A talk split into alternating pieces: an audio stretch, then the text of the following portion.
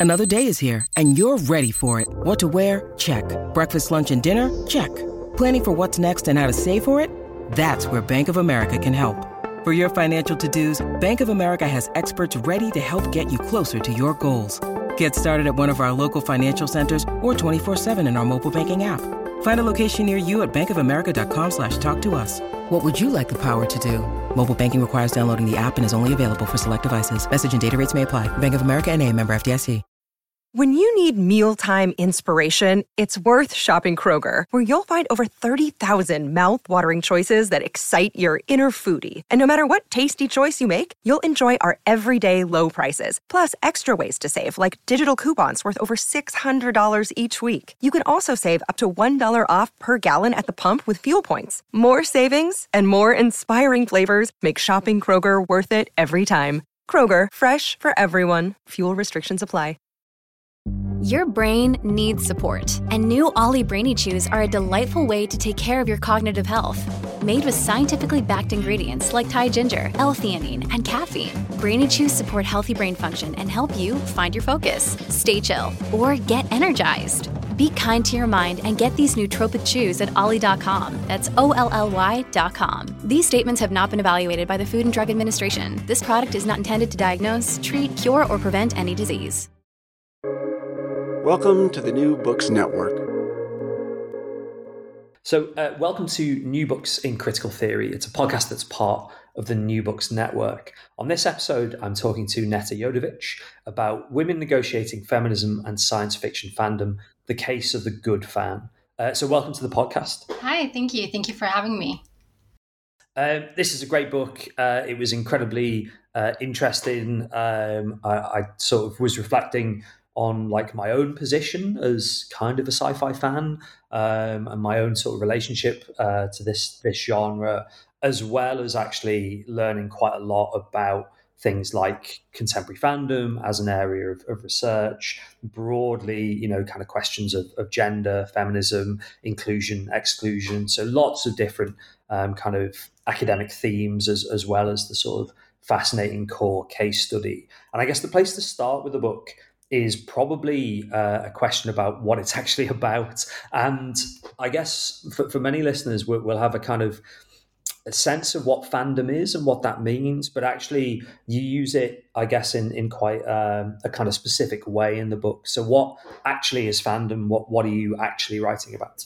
Yeah, well, it's a very um, challenging question, I think, because um, one of the main themes of the book is uh, exclusion and inclusion and who gets to decide who's included or not. So defining fandom is automatically it automatically means that i will have to decide who is included in that concept and who is not.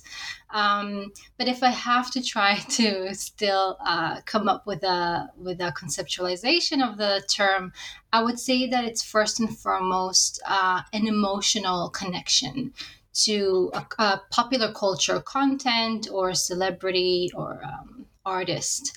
Um, and and you you just feel connected to them. You care about them. You care what's what, what they're doing what they're up to um, what they feel what they experience and second thing is it's also a cognitive connection, it's an intellectual connection. You want to know everything there is to know about that person, about that series, about the books. Um, you want to analyze everything. You be, and again, it's because you care. You you you love it so much that you feel like you always have to to be involved with it in some way. Um, the other two elements um, that are very important in fandom are, there, are the participation element, which is um, again because you want to be involved because you want to do something with all of these emotions you want to maybe create so you write uh, fan fiction or you create fan art fan videos the list goes on and on and the last thing, which is something that um, is very uh, prominent in my in my book, is the community element, is the social element. So you have all these emotions. You want sometimes to share them with other people. You want to be excited with other people who are also excited about the same thing. So you go and you search for for like-minded individuals and maybe then you also become a member of a community whether it's online or offline um, and these are pretty much uh, the, the four main uh, um, tenets of, uh, of what fandom is. It's the emotion it's the it's the intellectual connection it's the the practice and it's the community. I mean that element of, of, of community the final uh, point you, you make there is quite a nice way of getting into i guess why sci-fi in, in particular can be quite problematic. Um, and one of the things that runs right the way through the book is is the kind of idea that on the one hand you've got a genre that is sort of open to anybody and everybody, um, but also on the other hand is really not open to anybody and everybody. Um, and in particular, the book uses the case study um, of, of, feminist women. Um, and I wonder if, if you could sketch out, I guess, sort of not what the problem of sci-fi is exactly, but but why sci-fi is is kind of both a good case study and where some of the tensions come for um, feminist uh, w- women fans, which obviously is you know we're going to talk in, in detail about. Yeah, so if it's okay, I will start with with the feminism part, um, which is so I was interested in, in fandom, of course, but I was also interested in how feminist women negotiate their fan their fanish interests, and that's because I am a feminist fan. Uh, I've been a fan for many, many years now. And um, I started realizing as I got older, as I got wiser, hopefully, um, that some of my fandoms are problematic, or that's not even my, the fandoms, just some artists, directors um, that I appreciated their work. And I realized maybe I should stop watching their movies because of things that they've done. And it was a really difficult decision to make to, to, to know that you love what they do, but you can't take part of in that anymore. Um, so I was interested in understanding how do other people solve this tension, mostly because I wanted to know how to solve the tensions that I experienced. And um, science fiction is a case. Well, first and foremost, I would say that um, it, it, tends to be the genre that is most uh, explored in um, in fan studies probably also because the people who are fan studies scholars they are uh, fans of science fiction. So it's also the, the first thing that you would go to. So that was also the first thing that came in my mind when i chose my case studies. And i think it is also one of the things that are studied the most or one of the genres that is studied the most is because science fiction and fantasy they offer a, a, different world a world that could have completely different norms different um, social structures and, and of course different understandings of uh, gender and ethnicity and, and disability. And um, so there's so much hope so much to, to gain from such a genre but at the end, and especially with a very successful um, um, content or franchises like Star Wars and Doctor Who, which were the case studies that I chose, um, they tend to disappoint. Um, maybe not everyone, and and I I don't think that they're always doing a terrible job. Not at all. I think they're in a great gray area where sometimes they do incredible things in terms of representation of, uh, of women or uh, people of color, uh, but sometimes they, they do it quite badly. And then the people who do want to see this kind of um, diversity and do want to see or want to believe that the franchises that they are a fan of, that they are feminist, um, they tend to get a bit disappointed um, by by them. And the last thing that I want to, to comment on is, of course, the community, um, which um, sci fi, for, for, I guess, for different reasons, is considered a male dominated uh, fandom. Um, and even though women were involved from the beginning, even with Star Wars, um, you would see women lining up uh, to watch, you know, whatever movie that came out just as much as men. Uh, and still it was associated more with men and more with like boys or teenagers. Um, so it's again that thing of also what do you do when you want to be part of, of the community? You want to be um, um, regarded as a fan, um, but you're considered kind of second class uh, because you're a woman, or if we're looking from an intersectional point of view, because you're a woman of color. Um, so these are all the challenges that I wanted to unpack in this book. Yeah, actually, the intersectionality is, is a really key point, and it, it comes up um, sort of several times in the book. Um, and, and I wonder if we could sort of pause and, and, and think about it in the context of how um, your participants, these uh, feminist women uh, fans of sci-fi, kind of get into sci-fi, but also how they have to manage things like their gender, their ethnicity, their age, uh, when they're thinking about their relationship to the genre, and, and then their kind of um, almost their kind of status or their you know sort of legitimacy as fans? Yeah, um, thank you for that question. I think, well, first of all, I had incredible interviewees. All of them were so insightful and they really um, you know shared with me all their experiences and i'm very thankful to them. Um, so yeah it was very interesting in terms of how they got to become uh, fans of science fiction or specifically doctor who and star wars. So um, i will give a few examples of like the interesting things that i found. So um, there were those who became fans because their fathers were fans of, uh, of science fiction or fantasy and what was interesting about that is that they somehow I don't know what the intention of the dads uh, were because I, I, didn't interview them. Um, but what my interviewees learned from their dads is that being a science fiction fan as a girl, it makes you cool. It makes you different from other girls. So at first, it sounded very exciting to them.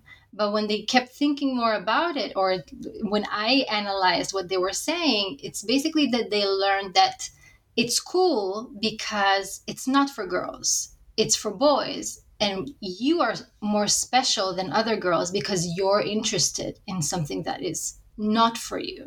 So that makes you different. Um, that um, separates you from the girls who like the princesses and, you know, are dressed in pink. Um, but it's kind of a double edged sword in a way because you understand that it's not made, made for you. Um, so that was one thing. And another thing was with, um, I had some uh, interviewees who are identified as, as Black women or uh, mixed ethnicities. Um, and they talked about how their families could not understand why they were fans of Star Trek or Star Wars or Doctor Who um, because it seemed so white to them and they didn't understand why they would find any interest in something that does not represent them at all. And I had one interviewee who said that her dad actually asked her to uh, to uh, then it was they used VCRs so to uh, record uh, Star Trek when it aired every week. Um, but he kind of never talked to anybody about it. He never said that he he liked Star Trek um, even though it's quite diverse, or it's considered quite a diverse show, but he kept it a secret because it wasn't really appropriate to be a, a black man who is interested in uh, science fiction. One of the things that comes through, I mean, you, you sort of flagged the, how can I phrase it, the kind of, yeah, the the weirdness um, that, that kind of gets thrown um, at some of your fans for liking particular things. One of the things that comes through is that it's not just the kind of um, responsibility of, of the fans that were your participants um, in terms of you know how they relate to, to the genre and, and their fandom. Actually, they encounter um, quite a lot of kind of gatekeeping. So, you know, the shaping of something like Star Wars as a, you know, coded white um, phenomenon, or, you know, Star Trek being seen as maybe slightly more diverse, but, you know, maybe still um, not uh, as kind of racially open as, as maybe it might otherwise be, is not just the kind of a product of what's in these shows, but also it's a product of kind of gatekeeping practices um, predominantly actually by men in, in, in, kind of sci-fi fandom communities. And I was really taken by this idea of conditional belonging that you tease out, I think, in, in the middle of the book. Um, and I'm sort of keen to know more about that, but also keen to hear about how um, I guess the kind of you know the the sense of belonging is not just something that comes from the feminist uh, sci-fi fans themselves, but also they're sort of up against you know some kind of barriers actually that, that are generated by um, what I, as the reader, kind of thought was, was sort of bad behavior from men. Yeah. Um, so yeah, um, conditional belonging is a concept that I'm quite happy uh, that I um, in, came up with. Kind of, it was used in the literature, uh, at least in the literature that I found before, but somehow never um, actually explained. Um, so I was happy to kind of try to to do it myself. Um, so the idea of conditional belonging is um, when a newcomer or someone who is perceived as a newcomer uh, joins a, a, an established group and they are they don't have access to to a full access to everything that the the group or the community can can allow them to have. And in order to be fully uh, included they have to align they have to conform with the norms with the values of the group. They're not allowed to challenge anything. Um, and if they do they will just be rejected. And the idea of um, or another important aspect of conditional belonging is that sometimes it's it's implicit. It's not like someone will tell you no you can't you can't go to comic-con you stay at home. Nobody will tell you that. But once you go to comic-con or you know to a local uh, science, fi- science fiction convention you will implicitly get some um, different comments or looks or behaviors that will make you understand that you do not belong there or you you do not belong there as much as other people might. Um, so that's the idea of conditional belonging. And um, in terms of yeah so it, it, sometimes it's not really the ma- a matter of what the franchise offers because um, as you said, as we both said in Star Trek, they have a quite a diverse cast. In Star Wars, they they they in recent years introduced many um, characters from different uh, ethnic backgrounds. Um, and yet the community itself usually um, is quite defensive when that thing happens. Um, and there are cases of severe backlash um, towards these characters. And uh, what was interesting is that um, the women that I interviewed, they said that they take it personally when someone uh, attacks, for instance, the character of Rose in um, in Star Wars, um, because they say she's me. She, that that character is me. That actress is me. She is a woman from an Asian background or from any other um, marginalized ethnicity background, and she wants to be included. She's she is so passionate about Star Wars, but they just don't want to have her, and I I relate to that. I feel that way. So this is one of many many cases where um, women, the women that I interviewed, understood that they they can maybe be there in the community, but they're not supposed to talk about certain things. Again, if it's offline or online, I had women who said that in certain online communities, they will not um, say that they are women. Um, they will not obviously say that they are feminists. They will not talk about certain things or raise um, different kinds of critiques in certain communities because they know that they will get a huge backlash. Um, so they just don't and that's again one of those mechanisms that nobody really talks about and uh, but but everybody's aware that it happens so it's it, it ends up into a mechanism of self-policing where the women themselves end up just not saying anything just from being afraid that they will be attacked look bumble knows you're exhausted by dating all the must not take yourself too seriously and 6 1 since that matters. And what do I even say other than hey?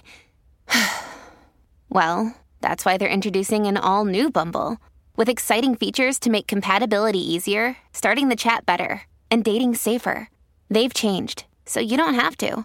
Download the new Bumble now. This episode is supported by FX's Clipped, the scandalous story of the 2014 Clippers owner's racist remarks captured on tape and heard around the world. The series charts the tape's impact on a dysfunctional basketball organization striving to win against their reputation as the most cursed team in the league. Starring Laurence Fishburne, Jacki Weaver, Cleopatra Coleman, and Ed O'Neill. FX's Clipped, streaming June 4th, only on Hulu.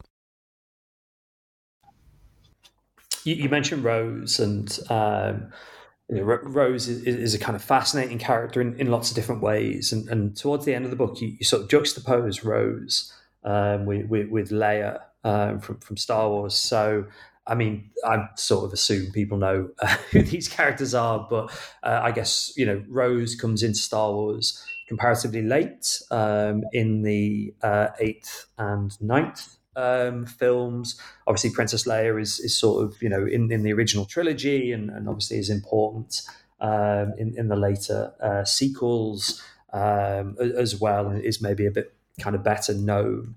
Um, and it was interesting that your research tried to go beyond just, I guess, kind of um, how do um, feminist women describe themselves as science fiction fans, but also to, think about how they interpret and kind of deal with um, the representations of, of, particular iconic characters um, in the genre they love. And earlier you mentioned, you know, some of the things you yourself as a fan like, but maybe find problematic because of the director or problematic because of particular representations. And it was really interesting to see how your participants responded to characters like Leia, who has been presented in ways that are kind of incredibly strong and positive, and then in ways that are highly problematic. Um, and similarly, you know, with Rose, who um, on the one hand was presented in you know a really kind of positive and strong role, and then later on is kind of completely marginalized and almost ignored. So, what was the kind of um, interpretation, and, and how did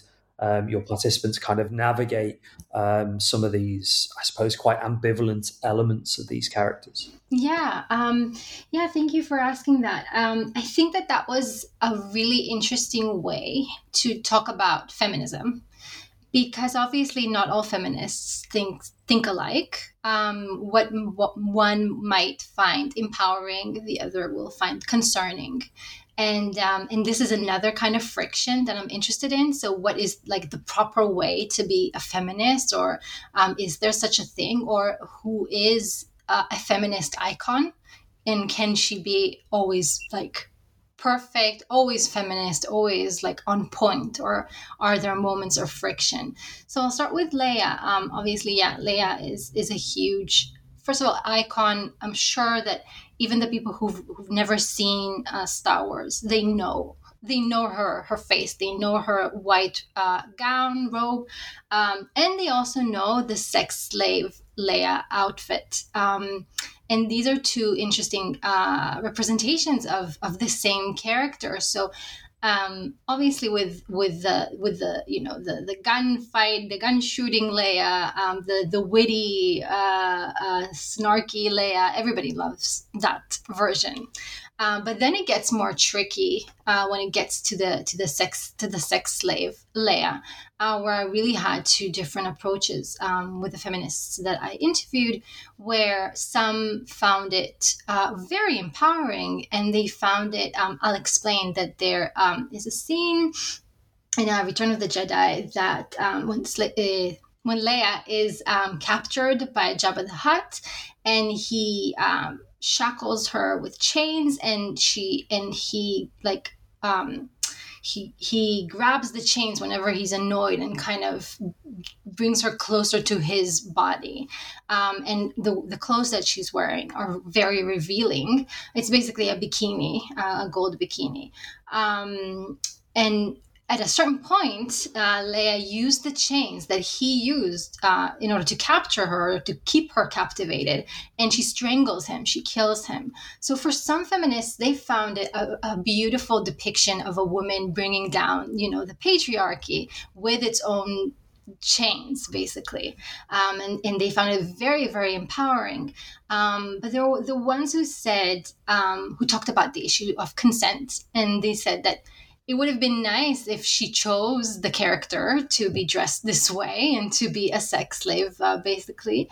Um, but she didn't, and she was she was captured, um, and therefore there's nothing empowering about being like dressed this way or. Um, and they also mentioned the fact that um, the actress um, Carrie Fisher that she was very uncomfortable being in those scenes, that she had to have a strict diet and in order to you know dress that uh, wear that bikini.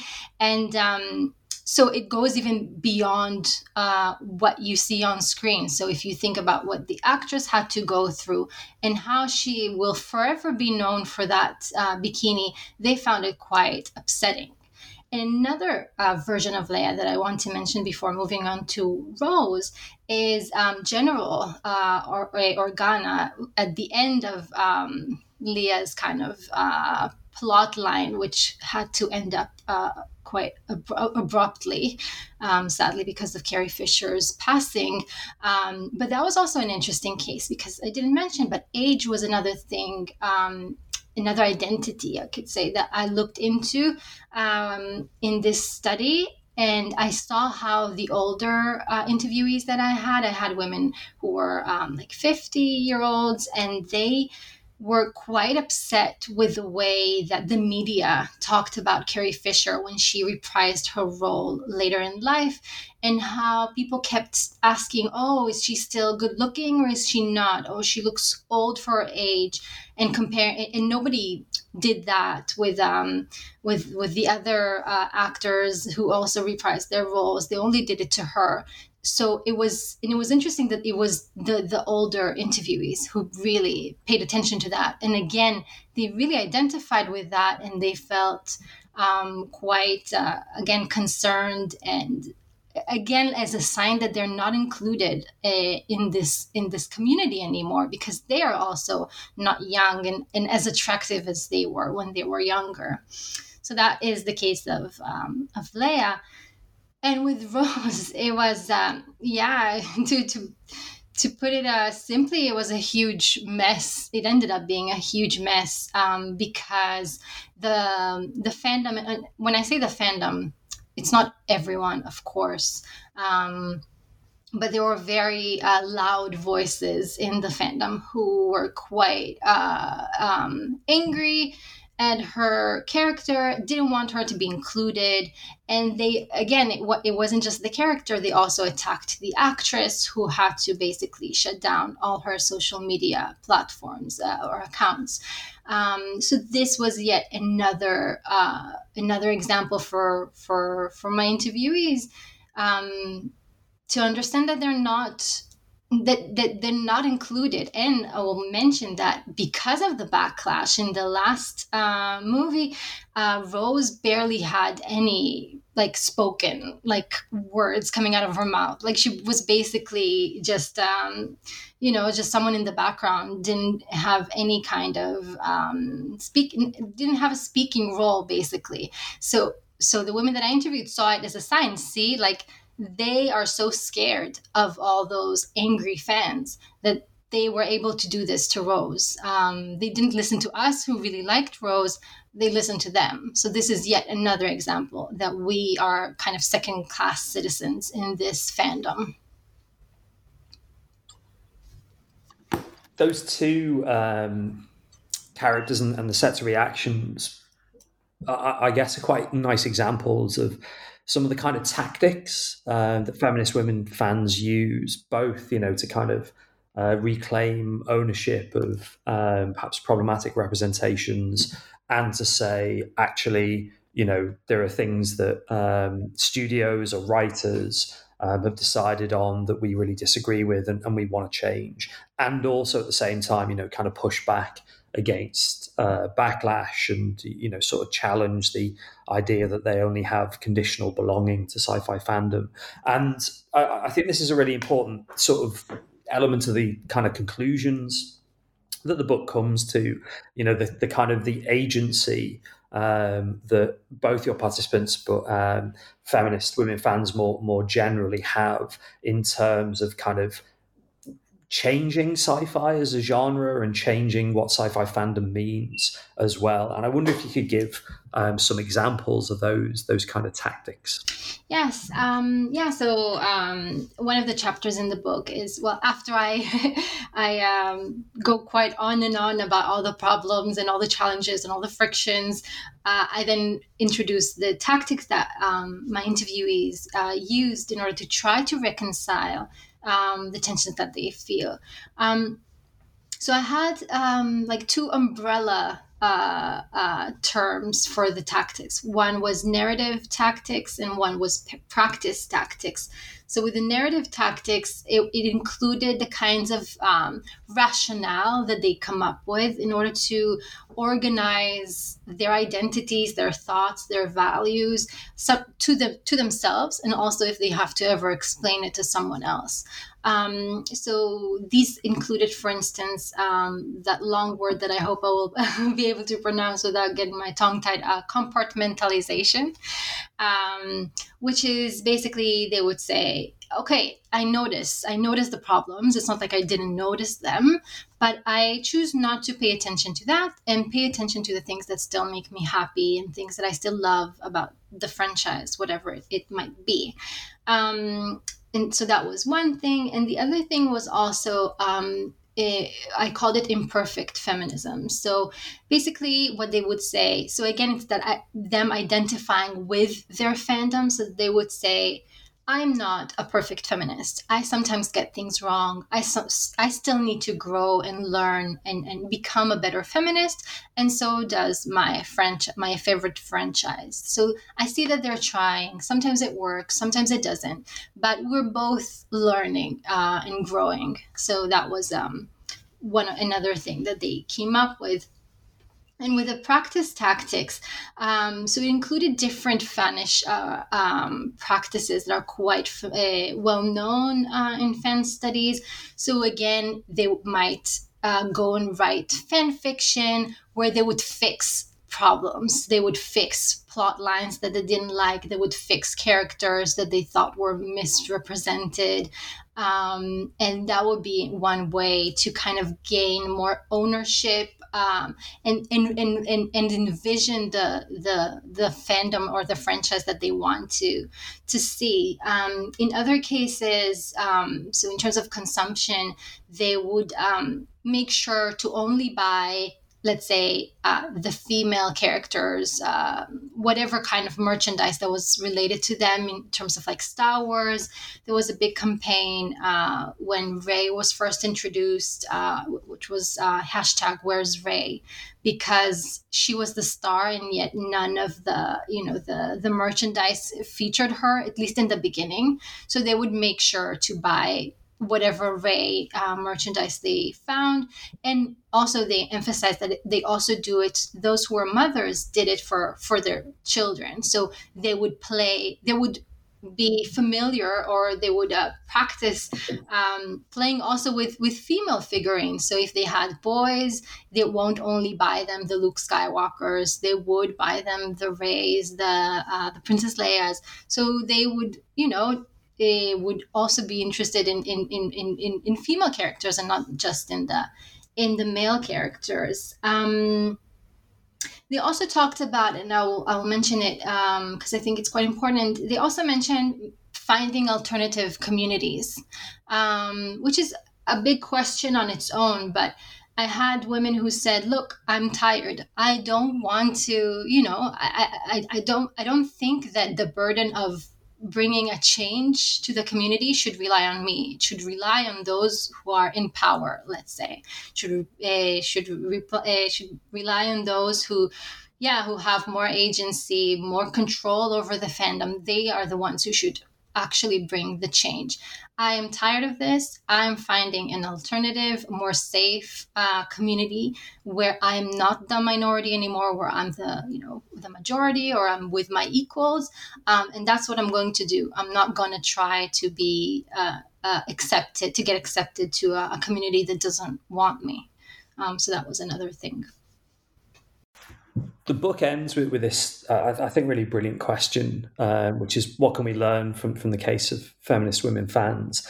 And from what you were saying there in terms of the narrative and kind of practice tactics, I mean, that's one really obvious thing, isn't it, in terms of what uh, individuals and communities can, can do um, across a range of different, not just fandom uh, or genre uh, examples, but actually across a whole range of different uh, kind of social settings. Um, but I guess there are kind of other elements uh, that the book teases out.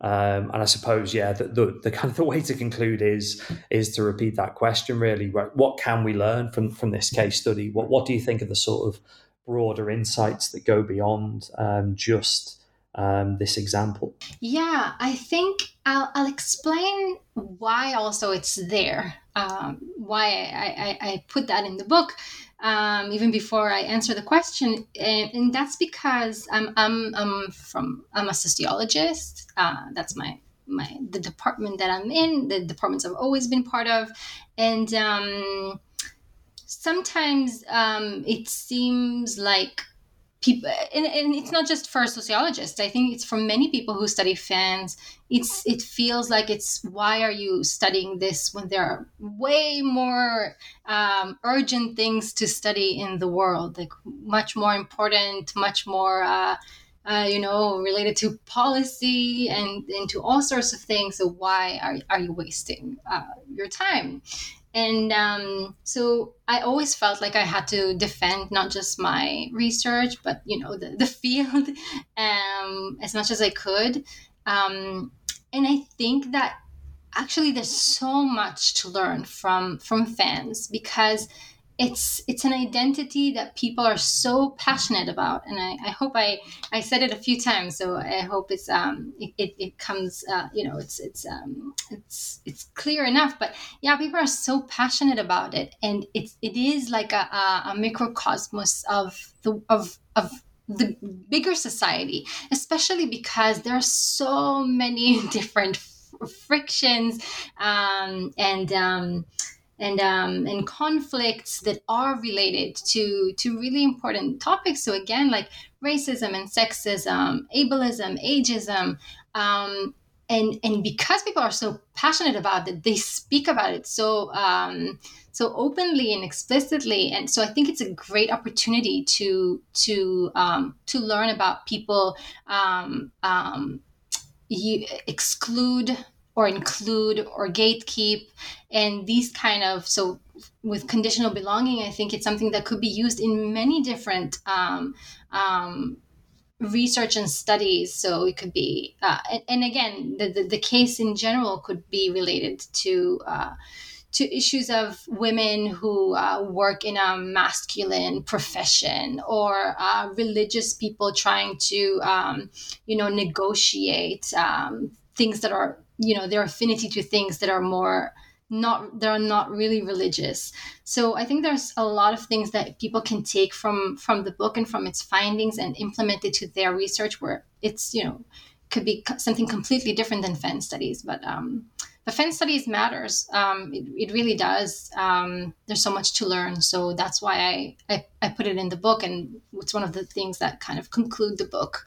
Uh, and hopefully i it comes across in the book you set out, I guess, what could be a really broad agenda moving from the book there uh, in terms of your own work, you know, examples of how you might apply things beyond fan studies, but also um, one of the things that uh, I got from the book was a sense of actually there's lots more kind of interesting questions, comparative work, you know, lots of, of things about different genres that could um, come from the book. Uh, there's, you know, kind of further contributions to, to fan studies. So, so where do you go kind of next? What are you sort of, you know, thinking of in, in terms of next projects or, or possibly even next books? Oh, that's a that's a very good uh, question. Um, something that I'm really interested in is going beyond um, the individual, and I'll, I'll explain. Um, many of my interviewees talked about their boyfriends or husbands, partners, um, and again that kind of uh, the way that their boyfriends or husbands are treated when they go for instance to like a gaming store um, in comparison to how they are treated. So I, I i would love to study more the dynamic between couples especially couples who are interested in, in similar popular culture content and the way that they shape each other and um, their different experiences um, with the fandom or just with consuming um, whatever it might be. So that is something that I hope I will get to to do in the future, um, hopefully.